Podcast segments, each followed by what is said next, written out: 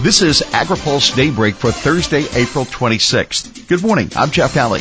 Here's today's headlines. Pruitt on trial. House conservatives feel the heat on the farm bill. An EU-Mexican deal poses challenges for U.S. producers.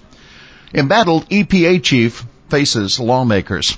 Washington's focus will be on Capitol Hill today as EPA Administrator Scott Pruitt faces a grilling by lawmakers in back-to-back House hearings. Pruitt will likely be questioned sharply about his spending habits and ethical issues, as well as policy issues, which could include his handling of biofuel policy.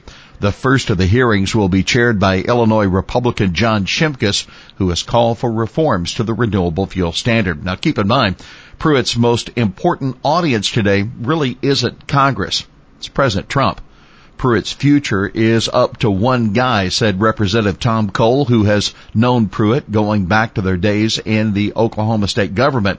He said as long as he's got the confidence of the President of the United States, he's going to be all right.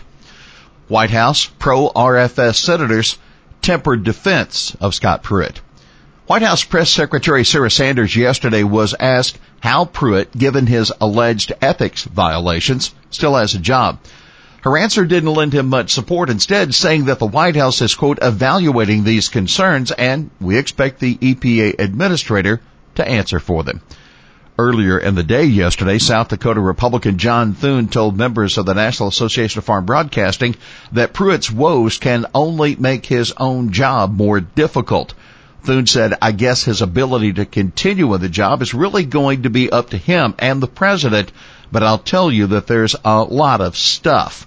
This stuff just keeps coming out every day, and I think it's going to be harder and harder probably for him to be effective on the job. Iowa Republican Joni Ernst was also asked whether or not Scott Pruitt needed to go, and she said, I think we can do better. Conservatives being pressed to back the farm bill. House Agriculture Chairman Mike Conaway, Republican of Texas, appears to be making progress in building support among fiscal conservatives for the GOP farm bill. Top members of the House Freedom Caucus tell AgriPulse they're open to the bill because of the expanded work requirements for food stamp recipients. Freedom Caucus Chairman Mark Meadows, a Republican of North Carolina, says conservatives are being given a choice of this bill with its welfare reform or none at all. House Republicans plan to hold a listening session on the farm bill tomorrow ahead of possible floor action the week of May 7th. Skip the House, focus on the Senate. Democrats who serve on the House Agriculture Committee have a strategy to shape the new farm bill, but it won't involve House floor debate. The committee's ranking Democrat Colin Peterson and his colleagues plan to work with their Senate counterparts to put measures in the Senate version that they would have ordinarily offered in the House committee or on the House floor. That according to Illinois Democrat Sherry Bustos as she spoke with AgriPulse. And then she pointed out the obvious. This is not normal. Peterson confirmed that he is discouraging Democratic colleagues from offering amendments on the House floor. He said, quote, you can't put lipstick on a pig and have it come out in a good situation. This bill is not fixable, Peterson told farm broadcasters. The National Farmers Union has come out against the bill, saying, among other things, that the bill won't help farmers cope with the continued series of low prices. NFU's opposition will give Democrats some political cover.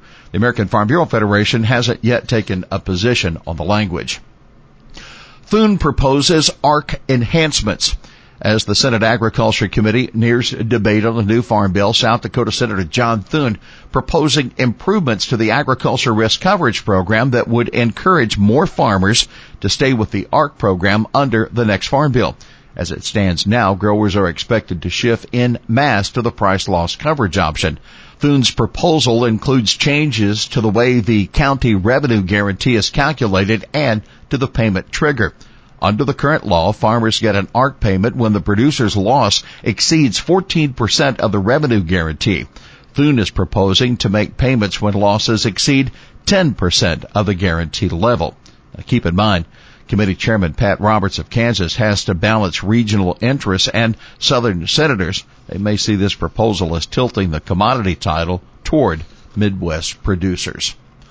Brazilian ag minister expects an end to the U.S. beef ban soon. AgriPulse Bill Thompson is in Brazil this week, where he is reporting on the challenge that that country poses to U.S. agriculture. Look for his reporting in an upcoming installment of our Export or Bust series.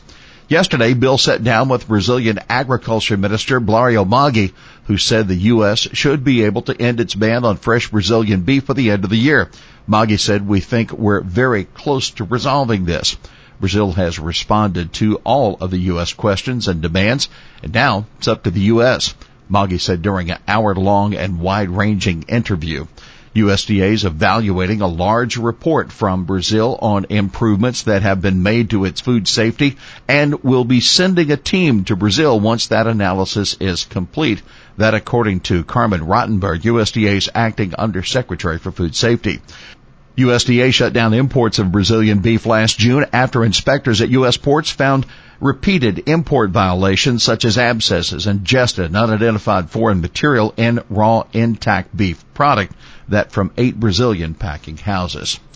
Dairy industry angry at EU-Mexican deal on GIs. The European Union won provisions in its new trade agreement with Mexico that could prevent U.S. dairy producers from marketing cheeses south of the border with common names like Feta, Parmesan, Romano, and Munster, according to the industry.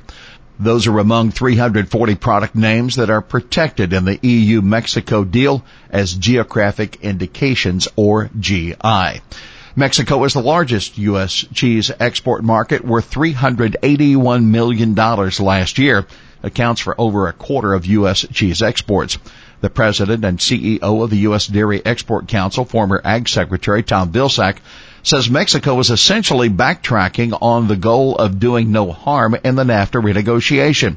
Vilsack said this undermines the rule of law and the value of the market access in terms of the U.S. has long had a place with Mexico. Here's today's He Said It. Answer the questions and stay calm, and the time will eventually end. That's Representative John Shimkus' tongue-in-cheek advice for EPA Administrator Scott Pruitt when he testifies before two House subcommittees today, one of which Shimkus chairs. Well, that's Daybreak for this Thursday, April 26th. AgriPulse Daybreak is brought to you by Watkinson Miller and Dairy Management Incorporated. For the latest news out of Washington, D.C., visit agripulse.com. For AgriPulse Daybreak, I'm Jeff Alley.